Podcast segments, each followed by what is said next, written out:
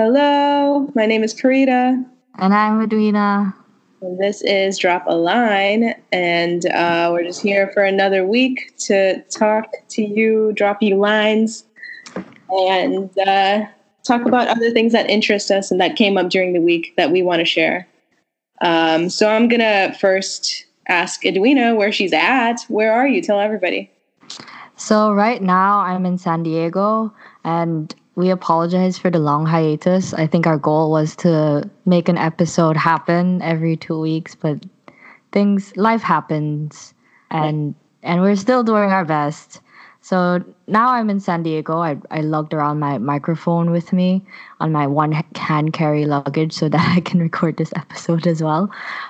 Because I'm here at a conference um, that's based on social activism and research so I'm here a couple days early, and um, in about two days, I'm gonna enter this three day conference where it's like super packed with all things about like um, feminism, but also other kinds of isms that society unfortunately still faces, and just a, a lot on these kinds of social topics.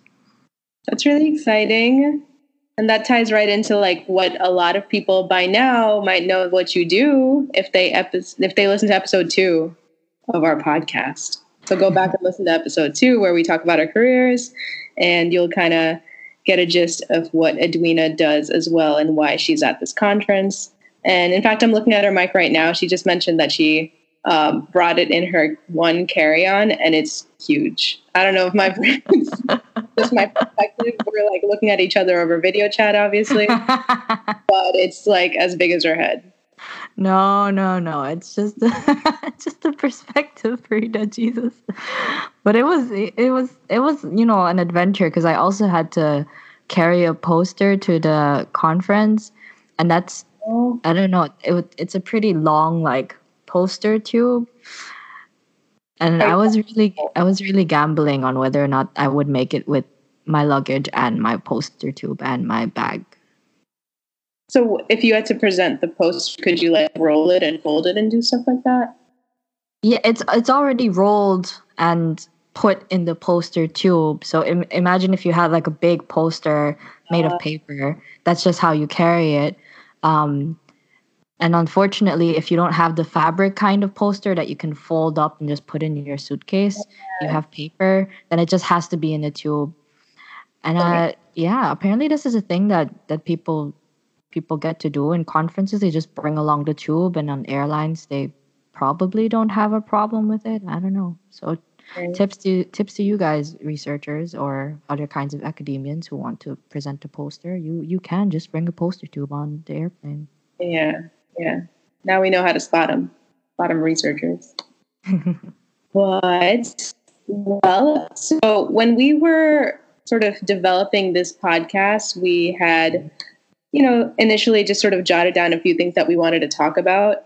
And we spent most of um, the initial part of the podcast, the first two episodes, talking about ourselves, talking about what we do, who we are. Uh, but we also want to make this podcast about issues that are important to us, things that are very relevant in our society today, and things that might affect you on a daily basis, and things that you might want to learn about as well. And one of the things that we jotted it down um, pretty early on was this thing called toxic masculinity. And that's something that everyone might have heard of and might have their own opinions on. Uh, I would say toxic masculinity can be pretty easily misunderstood. So I think probably it's probably pretty important to define it at first, just uh, so that we, you know, have a, a basis by which we we can have our discussion today. So on Wikipedia, toxic masculinity it says the, to- the concept of toxic masculinity is used in psychology and media discussions of masculinity to refer to certain cultural norms that are associated with harm to society and to men themselves. And traditional stereotypes of men as socially dominant, along with related traits such as misogyny and homophobia, can be considered toxic due in part to their prom- promotion of violence, including sexual assault and domestic violence. The socialization of boys often normalizes violence, such as the saying, boys will be boys, with regard to bullying and aggression. I think I've mostly seen this phrase kind of misunderstood because it has the term masculinity in it, which can identify, you know, a, a big percentage of just general population. And then putting the word toxic in front of it um, has a lot of people seeing it as something that's bigoted or derogatory or defeating to an entire gender. And that's that's the way that i've seen it mostly misunderstood. Whereas the actual definition is more referring to it being certain behaviors uh, that promote violence aggression like hiding feelings not expressing emotion certain traits that are more likely to be pushed upon men uh, that that define toxic masculinity. So yeah, I guess I just wanted to open the discussion up and see maybe how each of us might have experienced it in our own lives and you know how we might have witnessed it in society uh, so what what do you think about toxic masculinity edwina just right off the bat? Mm, so i i do have similar experience in which um, toxic masculinity is misinterpreted to I don't know, demonize um, males um, or people who who are gendered or, or have sexual organs as males. And I do think that it's more about like the behaviors that are associated or like the belief that um, when when you are um, associated with maleness, then there is like a rather rigid and in a way limiting way in which traditional gender roles have have ascribed how one should behave or how one should think or how one should express feelings. So all of the things that you just mentioned.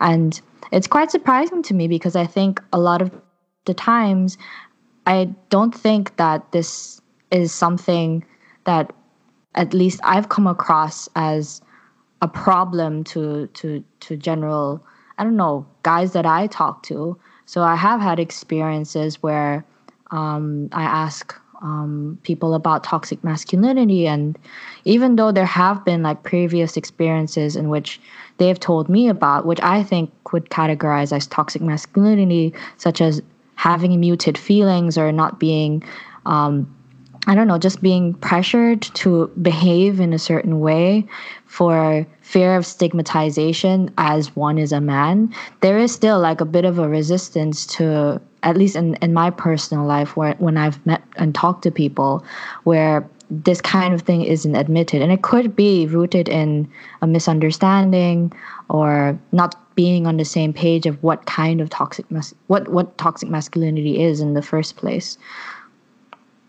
Right.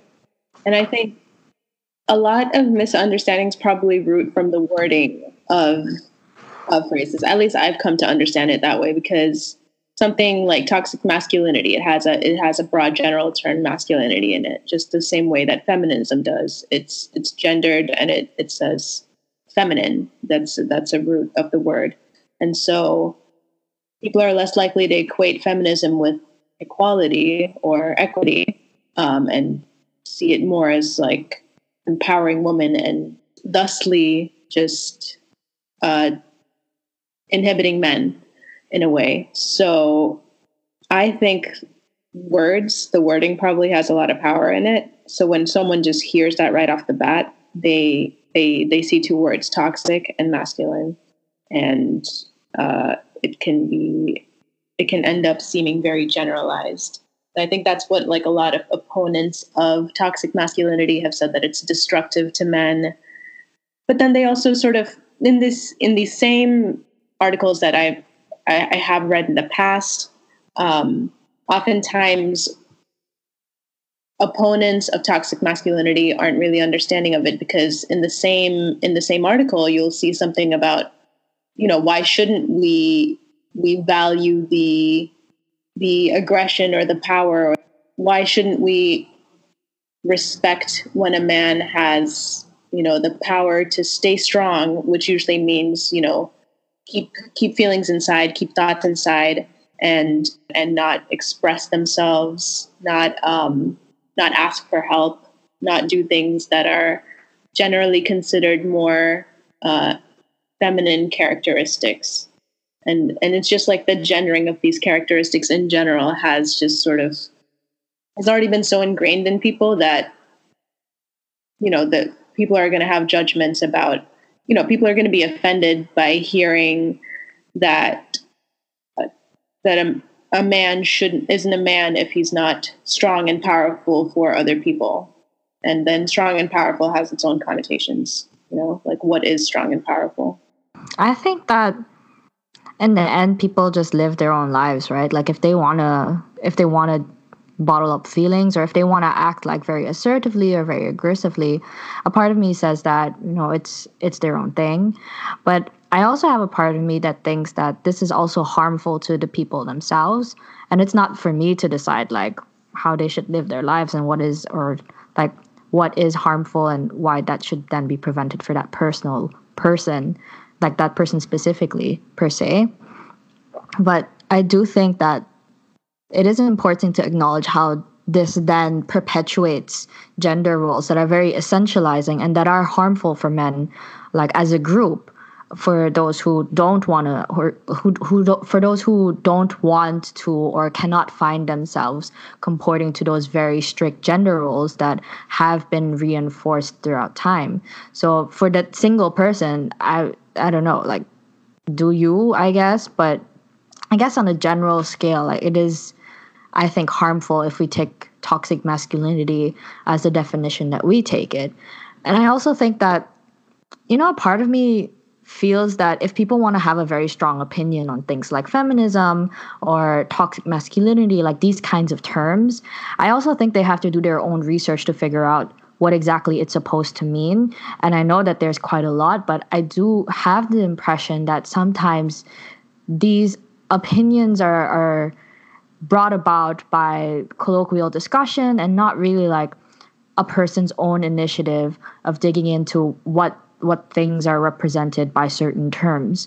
Um, so it could be with toxic masculinity, it could be feminism as examples, but just generally other terms related to social change are associated in this kind of way where a lot of people come to have very polarizing opinions and then start debating or discussing with people um, who have different opinions, but no one's really on the same page of what exactly they're talking about, and they're in a way talking past each other.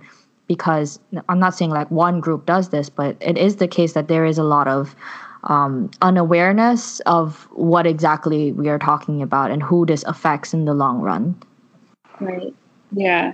And when someone they already gets in that pattern of debating someone based on their first impression of a concept, it's really hard to change an opinion beyond that because someone's invested so much of their time and energy arguing a certain point where it's like confirmation bias. They won't look at any sort of proof, even if it's a standard definition and it's something that should be considered by by all and it's an objective definition I don't think anybody would regard something to be true if it's been so drastically against what they've believed for such a long time.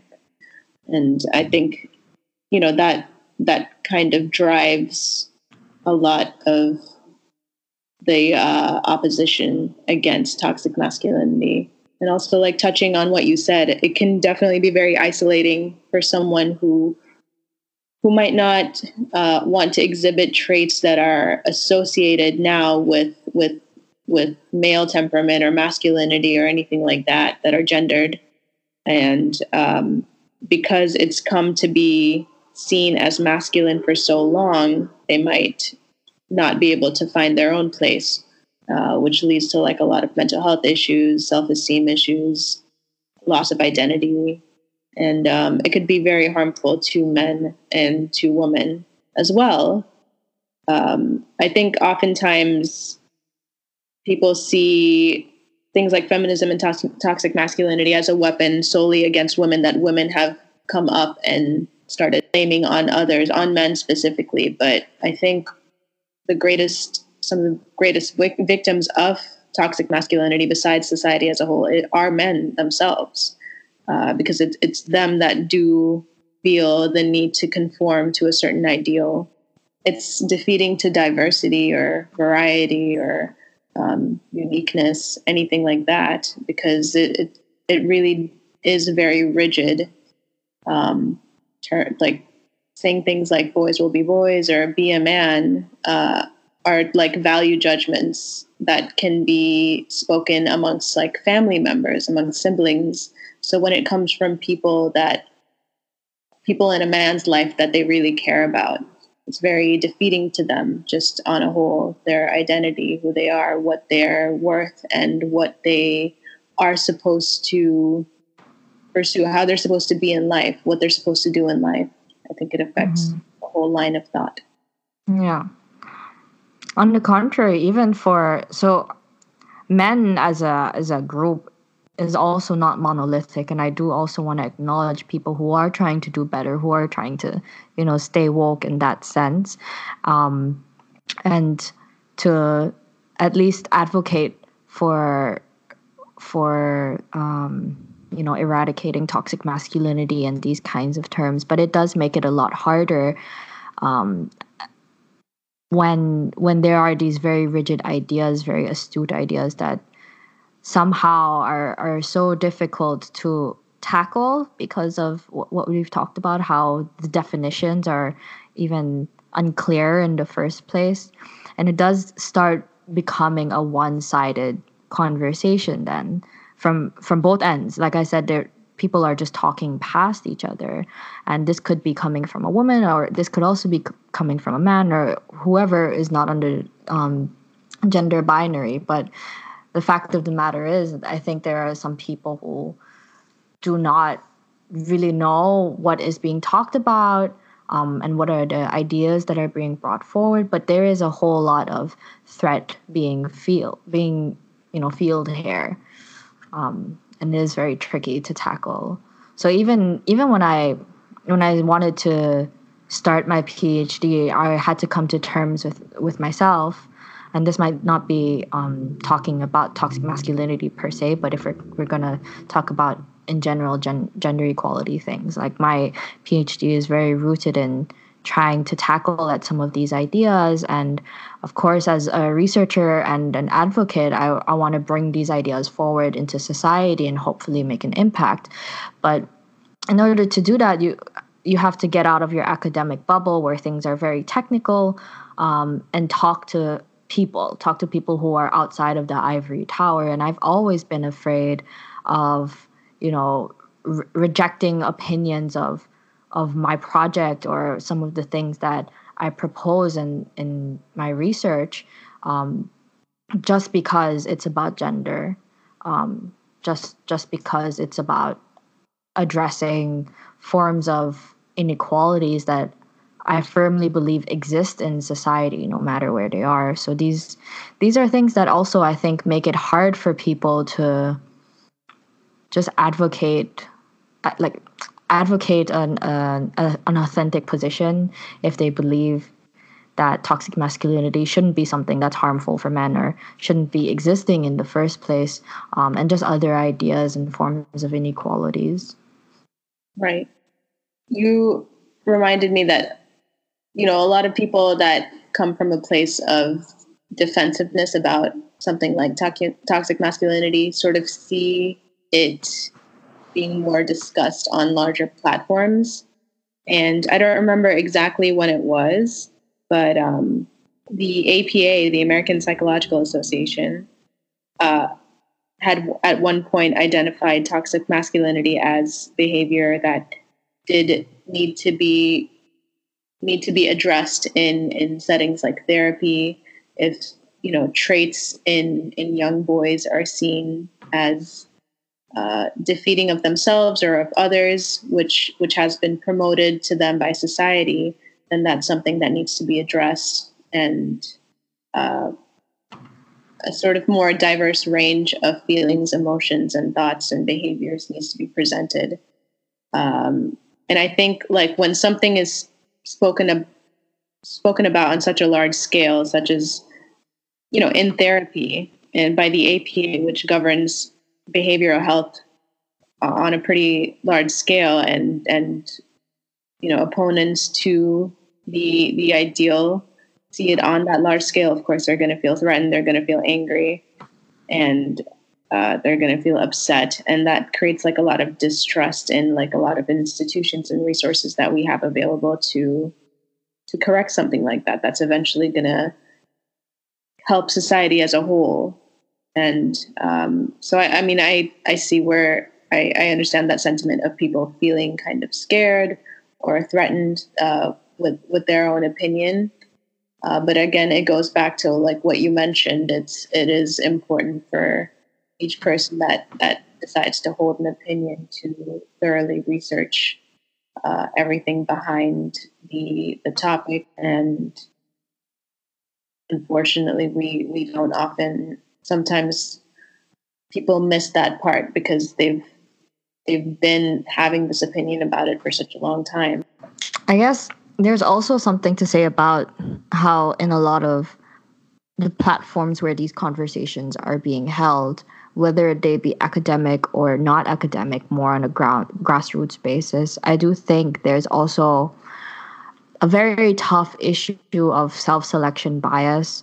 Even in academia there there could be um, a large group of advocates who are doing a lot of gender inequality research or other kinds of um, discrimination prejudice research.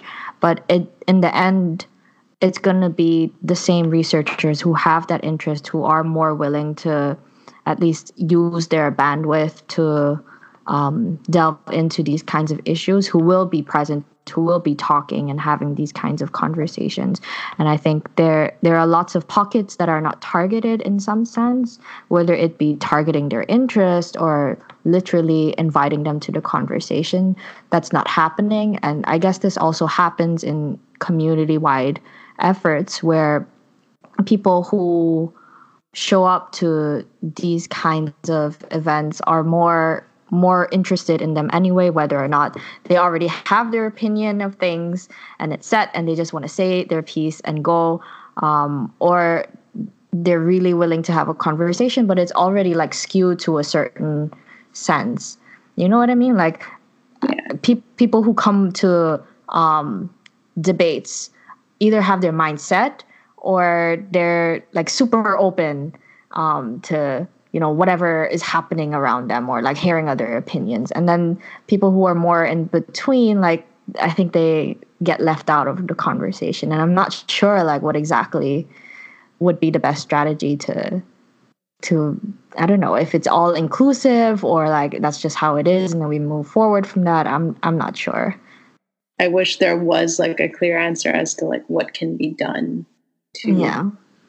to make the reach of of knowledge more wide and make people more accepting of it. Because i mean it is all out there you know whether someone's interested or not uh, the information is out there.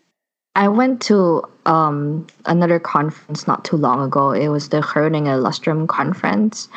Um, and the whole team was about addressing diversity and fostering inclusivity in the university and it was such it was a really great conference like yeah. the the organizers um, did a fantastic job, and I think the person heading it, Monica Lopez Lopez from from the University of Groningen, like they really put a lot of thought into this, and they made the agenda such that, um, like minority. Um, minority speakers were available and most importantly they were addressing like inequalities that were being um, perpetuated in universities because of how universities are structured. And so a lot of people who attended were people already interested in these issues or were from mm-hmm. marginalized communities who don't really need to be told that they are marginalized in some way or that there's something wrong with like the system in that sense. And the sad part was the people who really needed to have to really needed to hear this we're not there. So I think this is illustrative of of what I, I mean. Like the people who need to hear this um, generally are not interested in some way. And it's sad because then the onus is put on people of marginalized communities um, to make all these like extra efforts to like make themselves heard and like put their issues on the agenda as a as a prioritized issue but it does get unsettling the extent to which i guess people who are not affected don't really care or don't really see it as an issue. So to continuously be fighting for your issues to be put even on the table as something to be talked about and to be heard that's a really big struggle and i really wish like there there would just be more initiative then from from people who are not affected by you know certain issues to also delve into them and understand how like in the end people are all interconnected in some way. And i know i know we started this conversation on toxic masculinity um, but like how one comports themselves in the end affects how other people are being treated on a large scale. And one's person's silence about certain issues also sends a message that things are not important. Yeah. Do you i don't know if you saw the um there was a not too long ago there was a gillette commercial. Uh i i cannot even tell you how it related to razors, which is Gillette is the is the razor brand in America. Yeah. Um, so, but the concept of it was men in their own community being like rejecting things that are traditionally uh, like traditional ma- masculine attitudes or toxic masculine attitudes and it was just this montage of of men in their own communities and in their own lives and in their own families and societies, rejecting these ideals and allowing their boys, their younger boys, to be whoever they wanted to be and express themselves and uh, and actively call out when they see a certain behavior. And I think that oh, kind of the, was it was it with like the little boys? Where did little boys? Oh. I've seen it once, like a long time ago. I'm sure there were little boys involved in it. Yeah. I think it was uh, contrasting what traditional toxic masculinity would propose. And one scene was with little boys that were fighting, and then people being like, "Oh, boys will be boys," and then in the other scene, it would be the same boys fighting, but there would be more like, "Oh, we don't do that," or like, "Why are you fighting?" kind of thing. Maybe it's the same line, but like a different commercial. I don't know. I don't know. I don't. We'll post. We'll post a link with the yeah. with the show description. And um, I think that kind of speaks to what you were saying, where, you know, a lot of people have the idea that toxic masculinity is a term that stems from uh, females targeting males. Uh, I think that commercial served as as as something to say that you know males males need to combat this behavior because it is it's uh, it's something that's and not that toxic masculinity doesn't affect males and females or um, any gender identity, but um, it was males in their own in their own community facing a problem that's mostly plagued um, their own gender and speaking up against it themselves, as opposed to women having to explain it to men or having to explain it to a wide audience or anything like that. Um, and I think that's that's what that made that commercial sort of unique uh, and very talked about. It was a little polarizing, as you know, for every reason that we've described so far. Um, you know, people will hold their opinions and hold strong to them, unless, well, hopefully, you know, some healthy challenging does lead to to at least more openness and more receptiveness to to knowledge that's out there. But um, yeah, it just sort of reminded me of that commercial where, you know, you saw boys and themselves sort of being active in their community to to target this sort of behavior and, and stop it when it becomes harmful to them to themselves yeah. or others. Yeah. And I think it's also worth at least considering how if if we consider not just men from the West or not not just like European, American white men. I think it becomes increasingly harder for men from different ethnic communities to also talk about toxic masculinity and acknowledge it as something that exists and that's that does affect um, them. And I mean, I haven't really had a lot of conversations specifically about toxic masculinity from um, people of marginalized ethnic backgrounds. But I, I can imagine that, you know, this this conversation doesn't happen as much um, or or is not i don't know maybe this is my own just like western bias because like i've never really you know had these conversations or been exposed to these conversations where um like men of different backgrounds are specifically addressed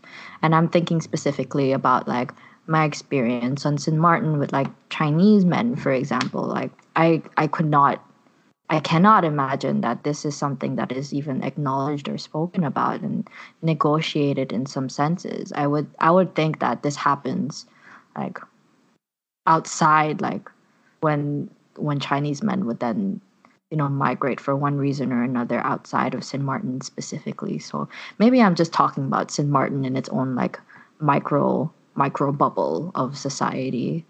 Right, right. Yeah. Because I mean that is that is something that we you know, a society other than where we are at that we've experienced. So yeah, I mean it's fair to compare. Um, but I know what you mean.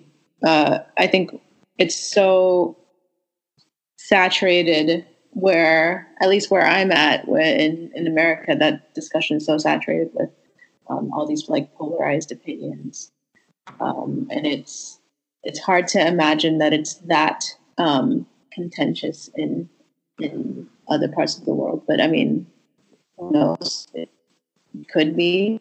Uh, perhaps we're not like completely. At least I I don't know if I'm completely aware of of how these concepts are discussed or how they present in different in different parts of the world or different societies.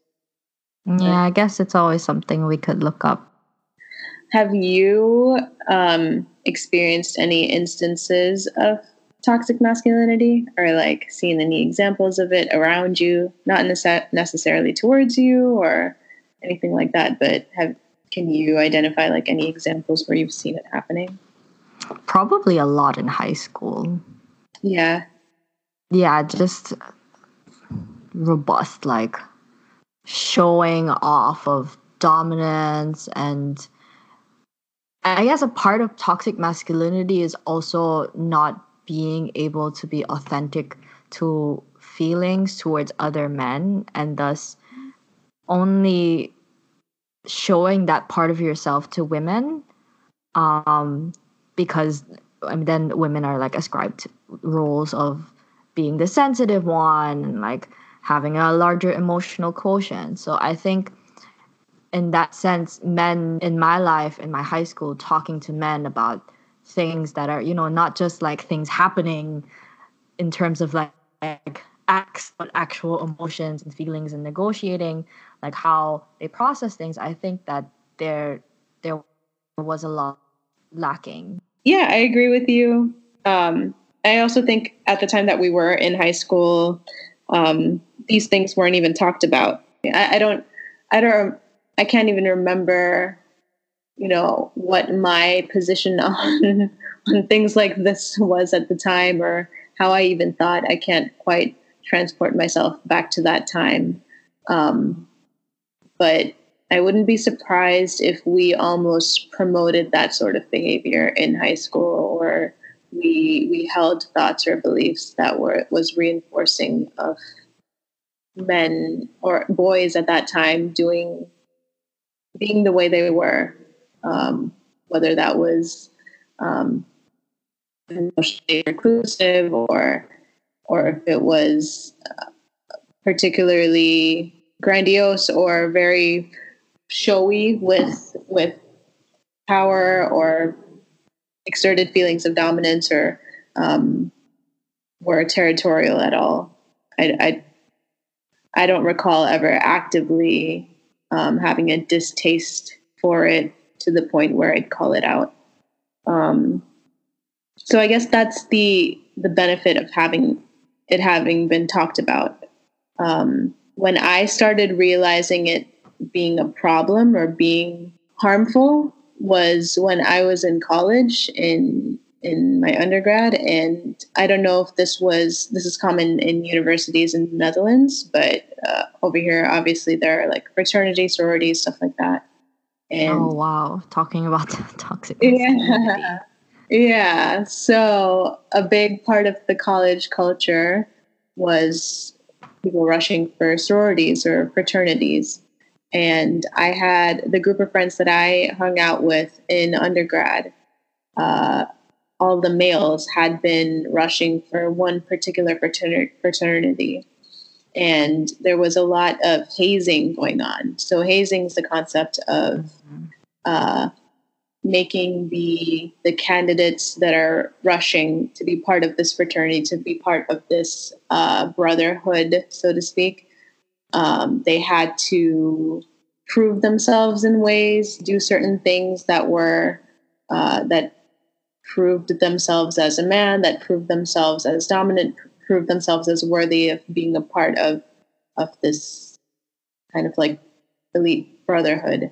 Um, and I don't recall what specifically the in what specific way they were hazed, but I do remember that there was I do remember hearing instances of violence, um, whether mm-hmm. being hit with something or tolerating some level of pain, like minor pain. And that was so off putting to me at the time. I was like, really, this is just, that sounds awful. Yeah, and, it, it also happens. Um, it happened in Groningen once um, with a specific like fraternity student association, and um, people die because of this as well. Yeah, yeah, it's crazy. So, and I think the people rushing have such they have such an ideal of this of this fraternity or um, brotherhood that they they don't really see what harm is being caused to them at their expense. They're you know they all they see is this goal of being part of this this group of people that seem uh, powerful, dominant, and that seem to have um, this notor- notoriety amongst this large population of that is their school. And yeah, so that's and then oh well, I guess is a good time to mention that I am a bachelor bachelorette watcher. Oh gosh. So, yeah, there's so many because I just remembered what happened in an episode, but um, I watched The Bachelor and Bachelorette. Uh, no shame, because I think it's just a good platform for like social comparisons, things that happen in society, because it is a reality show. So you kind of just see a lot of social dynamics play out and a lot of um, social phenomenon that I like talking about as is. And it's just sort of like crammed into this one hour with like there's so many different phenomena to discuss. And one of them is toxic masculinity because um, currently uh, the person who is a bachelorette on the current season um, has been very vocal about wanting a manly man. Uh, and so she has been placing a lot of her men that are vying for her heart or attention or engagement or whatever you you you call it um, on these very athletic, violent dates and sort of showing violent dates. Yeah, yeah. So sometimes they'll set up like a group date where they're playing a sport that doesn't that has very like arbitrary rules towards um, how one may behave in a way that you know accomplishes the goal of playing the game, but also doesn't harm one another. Um, so she's been having a couple of these dates where where it's where these arbitrary rules rules have just been like affecting the male's interaction with one another another and you, see this um, this pleasure of her enjoying like males being males so to speak um, or boys being boys as traditionally said when when males display have a display of aggression have a display of dominance of power so that was an example that was just very stark that I'd recently seen uh, that just sort of popped up in my head. And yeah, so I mean that's just to speak, and that that show's like filmed, you know, in 2019. It's very current. I I just wanted to piggyback on your example of how this also has real consequences of how how men view their bodies and how there's still a, I mean, there's a lot of talk about female body shame, but there's also a whole lot of male body shame that goes on, um, particularly with wanting to have very strong athletic bodies, very muscular bodies, and people who don't have them um, are then viewed as less manly in some way. So I think like it, it probably varies by age and like there are some other like group types that are available, but it's still quite limiting to to other guys, specifically with not even just like behaviors anymore or cognition, but just how they look and how they feel in their skin. And so th- that example with with the bachelor slash bachelorette, like it's really crazy. It's super harmful. Yeah. So um yeah, I guess like I said, there's there's examples of it all around us still uh, of toxic masculinity that we can you know identify and hopefully get to a point where where you know everyone can come and just see a behavior as being harmful as opposed to masculine or feminine. Harmful to oneself harmful to others.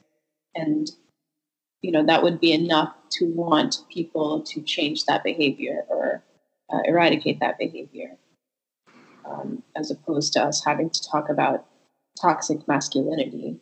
And i guess also um, toxic masculinity is something that can have an effect just sort of that ingrains itself in our like societal systems the way the way things are now will have been influenced by uh, toxic masculinity that was very ingrained in culture in the past. Um, and this is not like a direct relation, or it's not something that you could see like a direct correlation right off the bat. Um, but right here in uh, in America, there's been a wave of a lot of um, abortion bans that have been going on in a lot of states right now. Currently, I think it's Alabama was the most recent, and now there's like Louisiana and Georgia that are having these abortion bans that they're calling heartbeat bills, which basically means uh, they're proposing bills um, for abortions to be illegal after the sixth week, because the sixth week is generally when um, a heartbeat can be detected. But unfortunately, that that creates like a big um, you know that's that's problematic for women because six weeks is is the time frame within which people start finding out whether they're pregnant um, and so often it, it makes most abortions illegal because the time frame within which a woman would find out that they're pregnant um, falls within um, you know, the sixth week, the fifth or sixth week when they miss their period, unfortunately. Um, and so it's essentially, um, there have been like a lot of opponents uh, having needing it to be like called for what it is, which is just an abortion ban, as opposed to being called this this heartbeat bill. Um, because their connotation is just like as long as a fetus has a heart, um, it's alive, and it would be considered killing a child or a murder or intentional murder. Um, and the reason that I bring it up in relation to toxic masculinity, um, when it was when the bill was passed in Alabama, uh, and it's and that will be taking effect in November of this year in Alabama. Um, there was a picture that came out, and it was um, every senator that had agreed to that bill was a white male. Um, I think that just sort of speaks to, you know, a lot of decisions, a lot of power is is sort of given to to males about women's issues, about their own bodies, something that you know shouldn't be should be a choice of females as opposed to a legal decision. Um, it's it's sort of been ingrained that men have increasingly increasingly gained the right or the power to um, make these decisions for women. And I think that stems from a place of toxic masculinity where um, the man always has to be the provider, the the the person that has the the, the last word, um, the higher voice, as opposed to to the female. Um, and that's, I would say, like almost a real life consequence of of behaviors that have been ignored in the past, behaviors and thoughts and um, ideas that have been ignored and not addressed in the past that have sort of gotten us to the point where a lot of people would, you know, join together and think that this is okay and think that this should be the law of all things.